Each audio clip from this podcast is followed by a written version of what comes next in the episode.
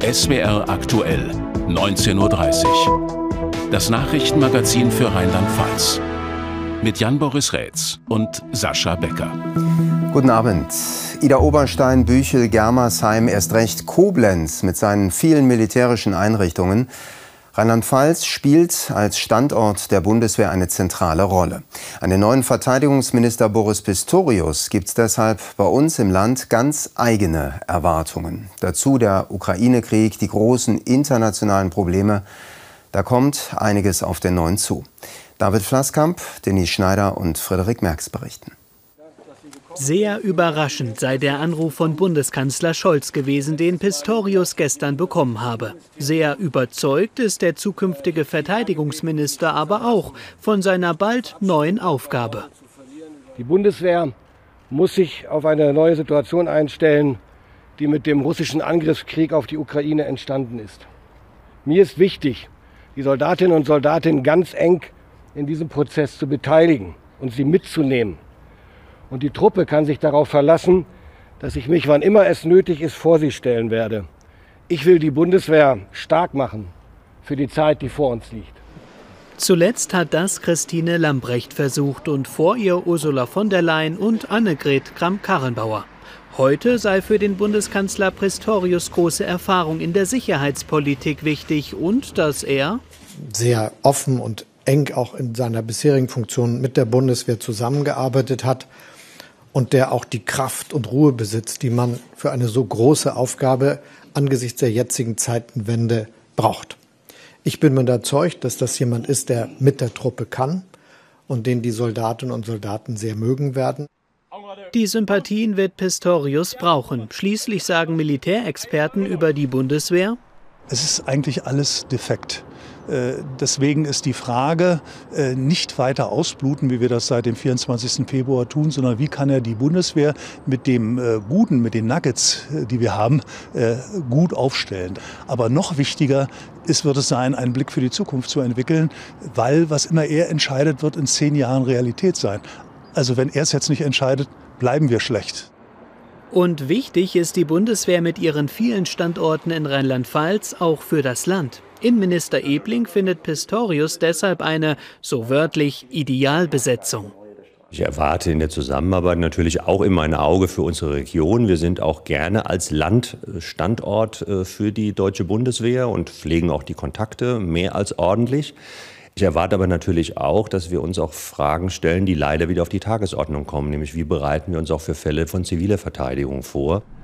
Einen Tag nach seiner Vereidigung wird der neue Minister auch schon gleich nach Rheinland-Pfalz kommen, zur Ukraine-Konferenz auf der US Airbase in Rammstein. In Rheinland-Pfalz warten aber noch mehr Herausforderungen, auch im Kleinen, wenn man das so sagen will. Georg Link in Berlin. Welche Baustellen gibt es denn bei uns im Land? Diese kleine Baustelle ist ja eine Wahrheit eine ganz große, nämlich das Beschaffungsamt in Koblenz. Sie haben ja gehört eben, es ist alles defekt, haben wir eben gerade gehört. Also es muss viel neu beschafft werden, neu bestellt werden. Und da ist das Bundeswehrbeschaffungsamt in Koblenz mit seinen 7300 Dienstposten eine ganz zentrale Stelle. Da wird man sicherlich anpacken. Und wir haben ja auch Außenstellen in Trier, was wir, was die Trierer als Erprobungsstelle kennen, der Bundeswehr, Wehrtechnische Dienststelle, so heißt das offiziell. Mehr als 440 Beschäftigte, einer der größten Arbeit Arbeitgeber in Trier. Also, da wird man ansetzen. Da muss auch Pistorius ansetzen. Da wird es also einige Änderungen und Neuerungen sicherlich geben müssen. Schauen wir mal auf sein Spitzenpersonal, sein politisches. SPD-Politiker Thomas Hitschler aus der Pfalz ist bisher Staatssekretär im Verteidigungsministerium. Bleibt er im Amt? Er wurde ja auch schon mal sogar gehandelt als möglicher Verteidigungsminister. Da höre ich aus der SPD, naja, das kann ja mal irgendwann noch kommen. Aber was ich höre aus der Fraktionsspitze, ich habe da viel rumtelefoniert, er bleibt, er macht einen super Job, heißt es. Also Thomas Hitschler wird in dieser Funktion bleiben. Und da Rheinland-Pfalz ja auch bei der reinen Kabinettsverteilung trotz eines sehr guten Wahlergebnisses in diesem Bundesland und auch des starken Einflusses von Marlo Dreyer da nicht so stark zum Zuge kam, war ja auch Hitschler eine wichtige Person. Also Hitschler bleibt. Der Kanzler hatte ja versprochen, in seinem Kabinett gleich viele Frauen und Männer zu haben. Das ist nun nicht mehr so. Ändert sich das wieder demnächst? Wahrscheinlich nicht. Morgen ist ja hinter mir, am Donnerstag ist ja hinter mir da im, äh, im wird im Bundestag die Vereidigung sein. Ähm, die SPD-Bundestagsabgeordneten bedauern das und sagen, ja, aber da sieht man mal, wie pragmatisch wir inzwischen sind. Und von den grünen Bundestagsabgeordneten aus Rheinland-Pfalz heißt es, ja, schade, offiziell wird ja auch gesagt, wir wollen, dass das wiederhergestellt wird. Ich habe gehört, da glaubt keiner dran. Die sagen, okay, die Parität wird in dieser Legislatur wohl eher nicht mehr kommen. Soweit hier der Lagebericht aus Berlin. Und der war live heute Abend. Vielen Dank dafür, Georg Link. Bevor er den Namen des neuen Ministers genannt hat, war der Kanzler in Rheinland-Pfalz. Termin in Mainz, Jan Boris. Termin mit der Chemieindustrie. Kanzler Scholz und Ministerpräsidentin Dreyer hoben die Bedeutung der Chemieindustrie hervor.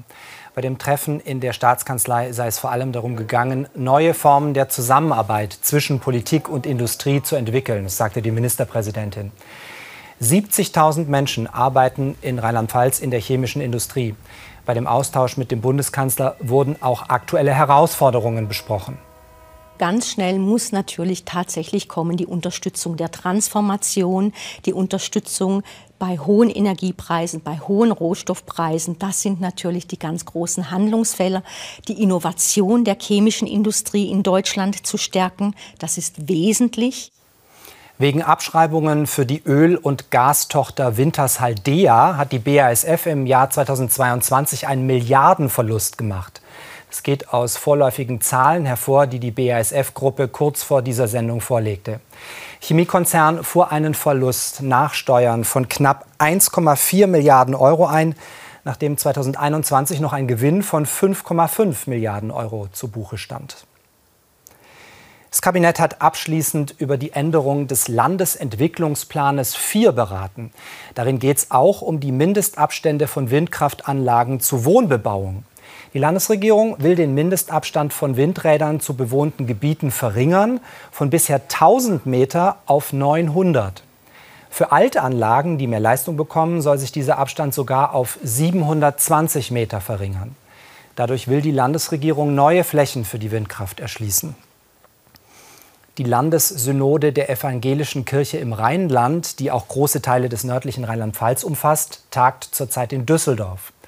Thorsten Latzel, der leitende Theologe der Rheinischen Kirche, stellte der Landessynode seinen Jahresbericht vor, in dem er Positionen zu wichtigen Themen bezog. Unter anderem zum Klimaschutz, dem Krieg in der Ukraine, aber auch zum Thema Missbrauch.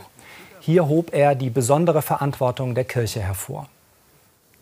Heizen Sie noch lange mit Gas oder Öl oder Holz oder denken Sie oder Ihr Vermieter schon über eine Wärmepumpe nach? Man kann das Gefühl bekommen, alle tun das gerade. Es gibt einen richtigen Wärmepumpenboom. Erst recht in einem Land wie Rheinland-Pfalz, in dem viele ein eigenes Häuschen oder eine Wohnung haben. Am häufigsten werden zurzeit die Luft-Wasser-Wärmepumpen installiert. Nora Schöffel und Jens Möckel zeigen, wie die funktionieren. Luft-Wasser-Wärmepumpen arbeiten mit der Außenluft. Sie saugen die Luft über einen Ventilator an und geben sie an einen Wärmetauscher ab. Der enthält ein flüssiges Kältemittel, das schon bei sehr niedrigen Temperaturen verdampft. Ein Kompressor verdichtet den Dampf, dadurch wird dieser sehr warm. Die Energie aus dem erwärmten Dampf wird an den Heizkreislauf abgegeben. Dabei kühlt das Kältemittel ab und wird wieder flüssig. Eine Wärmepumpe sollte mit möglichst wenig Strom viel Heizungswärme erzeugen. Klimaneutral ist das System, wenn der Strom aus erneuerbaren Energien stammt. Klingt attraktiv, gerade jetzt bei den hohen Energiepreisen. Da fragen sich viele, ob sie auf eine Wärmepumpe umsteigen sollen. Sehr viele sogar und tun es auch. Auch ein Handwerksbetrieb aus Ingelheim bei Mainz kommt kaum noch nach, berichten Sebastian Grom und Jörg Bill. Es gibt viel zu tun für Heizungsbetriebe, so auch für Installateur Jörg Weindorf. Am Vormittag geht es in den Mainzer Stadtteil Dreis, Feinjustierungen an einer neuen Wärmepumpe. Die seien aktuell der Renner schlechthin, mit den üblichen Folgen. Wer jetzt eine will, braucht Geduld. Die Problematik ist halt, dass wir stellenweise bis zu 24 Monate halt benötigen, bis wir überhaupt das Material beibekommen. Das heißt, die Wärmepumpe muss dann schon schauen, welche Wärmepumpe oder Wärmepumpe-Typ halt für die Heizungsanlage oder das Gebäude halt passt. Und danach halt auswählen, wer halt mit oder weniger am schnellsten liefern kann. Manchmal wird es ja auch so sein, äh, dass auch eine Heizungsanlage defekt ist, die man dann tauschen muss. Und dann ist natürlich die Problematik, ähm, eine Wärmepumpe dann schnellstens zu bekommen. Helge Schwarz hatte beim Thema Wartezeit noch verhältnismäßiges Glück. Er hatte seine Wärmepumpe vor einem Jahr bestellt, also vor der Energiekrise. 55.000 Euro hat er für die Anlage investiert. Also zum einen wollten wir tatsächlich von fossilen Brennstoffen unabhängig werden. Das heißt also kein Gas oder Öl mehr äh, zu verwenden zum Heizen. Das war so die erste Idee. Und dann natürlich im Durchrechnen, was sich äh, effizienter kommt, äh, sind wir dann doch bei der Wärmepumpe geblieben. Die Wärmepumpe wird mit Strom betrieben. Sie heizt sein Haus und sorgt für warmes Wasser. Wie viel Geld er damit im Vergleich zu einer klassischen Heiztherme spart, unterschiedlich, je nachdem, was Strom, Gas oder Öl kosten. Ist sein Haus fertig gedämmt, würde er bei der aktuellen Preislage 50 Prozent der sonst üblichen Kosten sparen. Doch Verbraucherschützer warnen, Wärmepumpen lohnen sich nur, wenn das Haus ordentlich gedämmt ist und wenn ein Fachmann sie einrichtet. Genau hier drückt aber der Schuh. Der Punkt ist, dass die Branche, die Installateursbranche, sich in den letzten Jahren ausgeruht hat auf den Öl- und Gaskesselinstallationen. Und im letzten Jahr hieß es noch vom Zentralverband Sanitär, Heizung, Klima, dass nur ein Drittel der Betriebe in der Lage sind, eine Wärmepumpe überhaupt ähm, qualitativ hochwertig zu planen und einzubauen. Es müssten Zusatzqualifikationen für die Betriebe her, das sei Aufgabe der Politik. Helge Schwarz hat für seine Wärmepumpe einen Fachmann gefunden, zwar mit etwas Wartezeit, aber auch mit dem guten Gefühl, dass seine Anlage optimal arbeitet und sich in gut 20 Jahren hoffentlich gerechnet haben wird. Ein echter Boom also für die Wärmepumpe. Einer, der das zumindest auch kritisch sieht, ist der Präsident der Bundesnetzagentur. Guten Abend, Herr Müller. Guten Abend. Sie machen sich äh, wegen der Wärmepumpen Sorgen ums Stromnetz. Äh, warum? Man sagt doch, die verbrauchen relativ wenig Strom. Und das ist auch richtig. Ähm, was wir im Blick nehmen, ist der Aufwuchs der E-Autos und der Wärmepumpen. Und wir wollen ja vor allem das Problem lösen. Und darum muss man die sogenannten Verteilnetze, das sind die Stromnetze, die eben bis zu Ihnen nach Hause gehen, die müssen wir so ertüchtigen, dass wir eben den Wärmepumpenboom auch gerecht werden können. Und wie macht man das? Was heißt das? Genau, also wir werden ja mit diesen sogenannten abschaltbaren, flexiblen Lasten, wie eben Elektroautos, Wärmepumpen und ähnlichen Geräten, einen höheren Strombedarf haben. Und wir werden ihn womöglich auch zu gleichen Uhrzeiten in ähm, engen Zeitfenstern sehen. Und darum ist es wichtig, um die eben nicht ähm, irgendwie in Probleme zu bringen, die sogenannten Verteilnetze auszubauen. Dazu wird es in unseren Regulierungsvorschlägen auch eine Verpflichtung geben. Ähm, und dazu läuft momentan die Beratung und es ist ganz klar darauf abgerichtet und ausgerichtet, die Wärmepumpen zu ermöglichen. Aber das passiert ja nicht von jetzt auf gleich und viele wollen eben jetzt die Wärmepumpe und wir haben ja auch gesehen, es ist schon, das Geschäft läuft ja schon. Über welche zeitliche Dimension reden wir denn dann und heißt das bis dahin gibt es Probleme fürs Stromnetz? Also es ist eben nicht ausgeschlossen, dass es in einzelnen Teilen, in manchen Städten oder Landkreisen durchaus auch Überlastungssituationen möglich sind. Und ähm, in solchen Situationen würden wir eben auch den Netzbetreibern die Möglichkeit geben, nicht die Wärmepumpen oder E-Autos komplett abzuschalten. So einen Vorschlag gab es mal vor zwei Jahren, sondern wir würden immer eine Mindestversorgung der Geräte garantieren, damit man dann am Morgen zum Beispiel mit seinem Auto, seinem E-Auto fahren kann oder dass eben die Wärmepumpe es auch beheizt. Aber es wäre eine etwas geringere Leistung. Damit schützen wir die Netze, aber gleichzeitig, wenn das wiederholt eintritt, dann gibt es eine Verpflichtung für die örtlichen Stadtwerke zum Beispiel, die Netzbetreiber, diese Netze zu ertüchtigen, das heißt auszubauen und das auch zeitnah. Was heißt denn das unterm Strich, äh, Herr Müller? Sie sagen, es könnte eben Probleme fürs Stromnetz geben. Dann hört man, ähm, es gibt sowieso keine Handwerker gerade. Heißt das, die Wärmepumpe ist gar nicht so doll, wie es immer heißt? Die Wärmepumpe ist eine sehr gute Antwort auf die Energiekrise, die wir haben, auf die fossile Energiekrise, die wir haben. Aber richtig ist auch, Deutschland ist darauf noch nicht gut vorbereitet. Das ändert sich jetzt gerade. Das fängt bei den digitalen Stromzählern an, die wir für diese Systeme brauchen, hört beim Netzausbau nicht auf. Und ja, ich bin sicher, viele Handwerksbetriebe sehen jetzt die Chancen. Und je mehr Verbraucherinnen und Verbraucher sagen, wir entscheiden uns für die Wärmepumpe, desto klarer ist das Signal, dass eben an allen drei Stellen was passieren muss. Und Aufgabe der Bundesnetzagentur ist es, das zu ermöglichen. Sagt der Präsident der Bundesnetzagentur in SWR aktuell. Vielen Dank, Herr Müller. Danke Ihnen. Das Gespräch haben wir vor der Sendung geführt. Es gab eine Zeit, da haben beim Stichwort Bio viele noch ganz misstrauisch geguckt. Dieses Öko-Zeug, man wusste nicht so genau. Dann hat sich Bio aber nach und nach durchgesetzt. Hofläden quer durch Rheinland-Pfalz, aber auch größere Bio-Supermärkte in den Städten haben sich durchgesetzt. Ein echter Höhenflug für eine ganze Branche. Zuletzt hat sich das aber geändert, berichtet Jörg Bill. Natürlich regional. So bewirbt Thomas Mayer seinen gleichnamigen Mainzer Bioladen. Seine Kunden wissen die gesunden Lebensmittel aus der Region zu schätzen. Allein es kommen immer weniger. Erlebte der Bio-Boom während der Corona-Zeit einen nie dagewesenen Höhenflug, bleibt seit Ausbruch des Krieges in der Ukraine die Kundschaft immer häufiger fern. Wir haben Rückgänge, etwa zweistelliger Prozentbereich, in dem wir uns befinden. Das Jahresende war besser. Im Jahr jetzt haben wir noch mal ein bisschen was aufgeholt, aber wir sind immer noch äh, deutlich unter dem Niveau von 2021 gewesen. Die Gründe naheliegend. Krieg, Inflation, gestiegene Preise. Das Geld sitzt nicht mehr so locker. Das bestätigen auch die Zahlen. So ist im ersten Halbjahr des vergangenen Jahres der Umsatz in Biomärkten um knapp 17 Prozent eingebrochen. Naturkostläden und ähnliche Fachgeschäfte verzeichneten einen Rückgang um fast 16 Prozent. Bei reinen Hofläden lag er bei 15 Prozent. Nicht nur der Fachhandel hat Probleme. 2022 schrumpfte der gesamte deutsche Biomarkt erstmals in seiner Geschichte. All das bekommen auch die Erzeuger wie Armin Meitzler zu spüren. Der Biolandwirt aus Rheinhessen vermarktet rund 600 Tonnen Kartoffeln jedes Jahr. Im Fachhandel dürfen wir ungefähr 20 bis 30 Prozent weniger Absatz gehabt haben. Im Moment sind die Zahlen gehen wieder etwas nach oben, aber gerade zu Beginn des Krieges, Inflation und so weiter, Unsicherheit, dann da war es extrem hoch. Trotzdem, seine Erzeugnisse bekommt er immer noch komplett verkauft. Nur eben woanders. Mehr in konventionellen Lebensmittelmärkten, Discountern, wo Bio aber auch seinen Preis hat. Der Markt dreht sich. Wir haben weiterhin starke Zuwachsraten auch in diesem Jahr im Bereich des Discounters und auch im Bereich des ja, jetzt mal normalen Lebensmitteleinzelhandels gibt es auch noch Zuwächse für Bio. Äh, wir haben ein Problem im Bereich des Biofachhandels. Von einer generellen Krise will die Biobranche daher noch nicht sprechen. Es gibt aktuell Gewinner wie die Discounter und Verlierer wie den Bioladen von Thomas Mayer.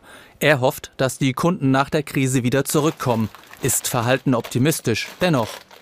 Auf der anderen Seite wird es auch so kommen, dass wir ein paar Stunden abbauen müssen, dass wir tatsächlich etwas, äh, äh etwas runterfahren. Bitter sei das. Die Zeiten für Biofachhändler, sie waren durchaus schon mal besser. Zur Lage der Biobranche jetzt noch Fragen an einen Kenner, an den Handelsexperten Professor Stefan Rüschen. Guten Abend. Hallo, Herr Becker. Wie ernst ist denn aus Ihrer Sicht die Lage der Biobranche? Da muss er auf der einen Seite ein Ja und ein Nein sagen. Die Lage ist insofern gar nicht so ernst, weil die Umsätze mit Bioprodukten tatsächlich in 2022 leicht zurückgehen werden und vor allem das erste Mal seit 20 Jahren sich die Bio-Umsätze schlechter entwickeln als die konventionellen Umsätze, also mit normalen äh, Lebensmitteln. Aber das ist natürlich auch verstehbar, weil Kunden haben weniger Geld, sie haben sehr viele Unsicherheiten, Verlust von Kaufkraft und dann greifen sie eben eher zu günstigeren äh, Produkten. Aber es ist tatsächlich so, dass wir eine Verlagerung haben bedeutet, die Kunden kaufen jetzt weniger im Biofachhandel, bei Dens, Alnatura, wie sie heißen, und bei den selbstständigen Naturkostläden, sondern eher bei den Edekas, Rebis und vor allem bei den Discountern, weil sie dort die günstigeren Preise eben äh, erwarten. Aber die Kunden wollen immer noch nachhaltig äh, kaufen. Es ist aber schon sehr kritisch, weil eben die Biokanäle sehr stark Umsatz verlieren und die stehen jetzt tatsächlich vor existenziellen Sorgen. Einige haben leider auch schon aufgegeben oder andere kleinere Filialisten sind auch im sogenannten Insolvenzschutzverfahren. Äh, das heißt, sie haben existenzielle Sorgen tatsächlich. Damit meinen Sie also die, ähm, die sozusagen die Kernläden, die Biofachmärkte. Besteht denn die Hoffnung? Sie haben ja eben gesagt, äh, die, die Kundschaft sagt, Nachhaltigkeit, Bio sei sehr wichtig, auch in Zukunft. Besteht denn dann die Hoffnung, dass die Leute nach der Krise wieder in die Fachmärkte zurückkommen? Ja, auf alle Fälle, weil wir haben so einen ähnlichen Effekt, nicht so extrem in der Finanzkrise 2009 schon mal gesehen, als auch eher die Discounter davon profitiert haben und dann 2010 die Menschen wieder zu ihrem normalen Einkaufsverhalten und damit auch Bio bei den Biofachhandelskanälen zu kaufen, äh, zurückgekehrt sind. Deshalb besteht da tatsächlich die Hoffnung. Allerdings wissen wir natürlich alle nicht, wann wieder eine sogenannte Normalität eintreten wird, wann und wie die dann äh, tatsächlich aussieht. Und je länger das dauert, desto größer ist die Gefahr, dass leider zu viele Biofachmärkte gerade die Selbstständigen aufgeben mussten und aufgegeben haben. Uns tritt ja vielleicht auch so ein Gewöhnungseffekt bei der Kundschaft ein, ähm, wenn die mal im Supermarkt, im Discounter gelandet sind. Ist denn Bio gleich Bio? Bekomme ich da die richtige Qualität? Na, es gibt schon unterschiedliche Bioqualitäten. Das normale Standard-Bio, europäisches Biosiegel, wie wir sagen. Äh, und dann gibt es aber auch Demeter, Naturland und Bioland, die äh, deutlich strengere Regeln haben, die sozusagen dann das bessere äh, Bio sind. Ähm, aber auch diese Bioland, Naturland, Demeter findet man immer mehr auch außerhalb des Biofachhandelskanäle und deshalb sind die tatsächlich eine ernste Konkurrenz, aber auch schon in den Jahren davor. Äh, für den Biofachhandel geworden, weil der hybride Kunde, von dem wir sprechen, der also ab und zu mal konventionell und ab und zu Bio kauft, der ist mittlerweile im klassischen Handel eigentlich auch schon ganz gut aufgehoben. Das muss man tatsächlich sagen, ja. Vielen Dank für die Informationen, Professor Rüschen. Danke. Keiner will ins Krankenhaus, klar, aber wenn es sein muss, dann wünscht man sich eine Klinik in der Nähe, so wie es die Paracelsus-Klinik für die Menschen in Bad Ems ist und auch für die Region drumherum. Vergangene Woche haben die Betreiber aber das Aus für die Klinik verkündet. Die Stadt will das nicht hinnehmen. Heute deshalb ein runder Tisch, ein Treffen zur Rettung. Auch Hausärzte aus Bad Ems waren dabei. Michael Häusler berichtet. Hausarzt Martin Schenking hat heute vor dem runden Tisch einen normalen Arbeitstag. Das bedeutet am Vormittag mehr als 60 Patienten in seiner Praxis, inklusive mehrerer Notfälle. Er und seine Hausarztkollegin aus Bad Ems sehen ein mögliches Aus der Paracelsus-Klinik als großes Problem für die Region. Schon jetzt sei es schwierig, Notfallpatienten an Krankenhäuser zu überweisen. Der Notarzt sagt uns mittlerweile, sucht bitte ein Bett. Und hier stehen 60 Patienten, die weiter versorgt werden wollen. Äh, und ich muss jetzt eine Mitarbeiterin, wie viele Hausärzte bitten, äh, anderthalb Stunden teilweise rumzurufen, wie es heute Morgen war, um diesen Patienten stationär zu versorgen. Der Rettungsdienst muss die Patienten dann nach Neuwied oder nach Mayen transportieren, weil hier vor Ort oder auch in der näheren Umgebung keine Klinik einen Patienten aufnimmt. In der Zeit ist die Versorgung vom Rettungsdienst eingeschränkt. Bei dem Treffen am Nachmittag sitzen alle Beteiligten zum ersten Mal zusammen. Der Klinikbetreiber hatte in der vergangenen Woche klargemacht, dass das Krankenhaus wirtschaftlich nicht mehr zu halten sei. Diesen Standpunkt machte das Management heute erneut deutlich. Dennoch sei die Klinikleitung für weitere Gespräche offen. Selbstverständlich haben wir zugesagt, auch gegenüber den Mitarbeiterinnen und Mitarbeitern, aber auch gegenüber äh, Herrn Krügel, dass wir als Paracelsus Möglichkeiten, die andiskutiert werden, ähm, Interessenten, ähm, denen offen gegenüberstehen und selbstverständlich versuchen, äh, dort zu unterstützen, wo wir unterstützen können. Auch das Land signalisierte, an einer Lösung mitarbeiten zu wollen.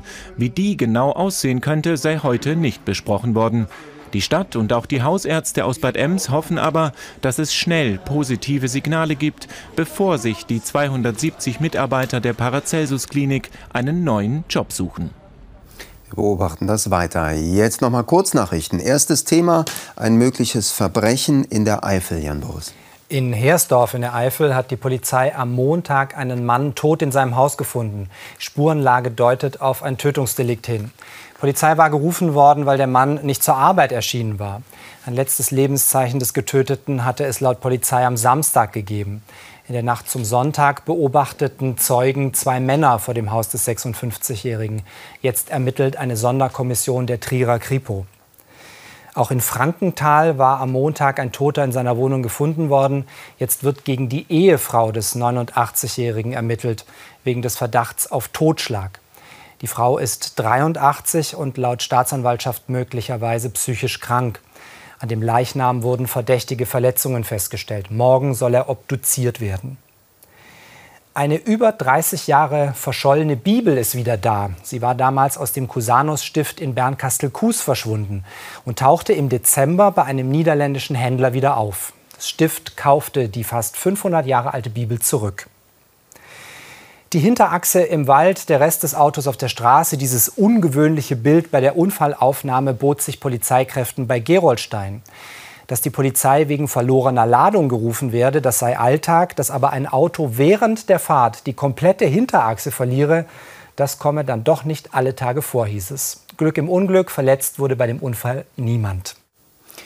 Und jetzt machen wir alle, die heute arbeiten mussten oder aus anderen Gründen keine Zeit hatten, neidisch. Am Erbeskopf im Hunsrück konnte man nämlich einen wunderbaren Wintertag verbringen. Mit echtem Schnee und sogar mit Sonne. Nur noch nicht mit vollem Wintersportbetrieb, aber das könnte sich bald ändern. Zum aktuellen Stand Christine Blank. Ein Wintermärchen ist das gerade am Erbeskopf im Hunsrück. Der höchste Berg des Landes, derzeit auch Spitzenreiter in Sachen Schnee. Etwa 10 Zentimeter feinstes Pulver lassen die Herzen der Winterfreunde höher schlagen. Dafür haben wir extra den Kindergarten ausfallen lassen. Ja, und die Kinder sind einfach glücklich, weil die Kleinste ist jetzt zwei Jahre alt und ähm, ja, hat so hier in der Gegend noch nie so oft Schnee gesehen. Gewedelt wird auch. Die Piste ist zwar nicht offiziell geöffnet, trotzdem nutzen ein paar Fahrer auf Tourenskiern die guten Bedingungen. Hoch geht es derzeit nur mit Muskelkraft. Ich fahre auch gerne mit Liftski, aber jetzt sieht es von der Prognose schon super aus. Ich denke, jetzt war noch ein bisschen mehr Zeit, um alle Vorbereitungen zu klären und dann müsste es ja losgehen. Wir hoffen drauf. Wie gesagt, mit den Kids macht es dann mit dem Lift deutlich mehr Spaß. Die Anlage wäre bereit und fünf Schneekanonen könnten Kunstschnee beisteuern im größten Skigebiet des Landes. Sie sind aber noch nicht in Betrieb. Zuständig ist der Zweckverband Erbeskopf. Die Schneekanonen können nur eingesetzt werden, wenn es minus fünf bis sechs Grad ist. Und das haben wir aktuell noch nicht. Wir setzen alle Hoffnung auf Donnerstag, da ist nochmal Schnee gemeldet und hoffen natürlich, dass wir dann nochmal richtig eine, eine Grundlage haben, damit wir über Wintersport nachdenken können. Skifreunde müssen also erstmal weiter mit Muskelkraft die Piste rauf. Dafür haben sie den Skihang fast für sich alleine und das bei traumhaftem Wetter. Jetzt die Wettervorhersage und um Viertel nach acht den Marktcheck. Wichtiges Thema, was man für später regeln sollte. Vorsorgevollmachten und so weiter. Es aktuell können Sie auch folgen bei Facebook, bei Twitter und bei Instagram. Von uns beiden danke fürs Zuschauen. Schönen Abend. Tschüss.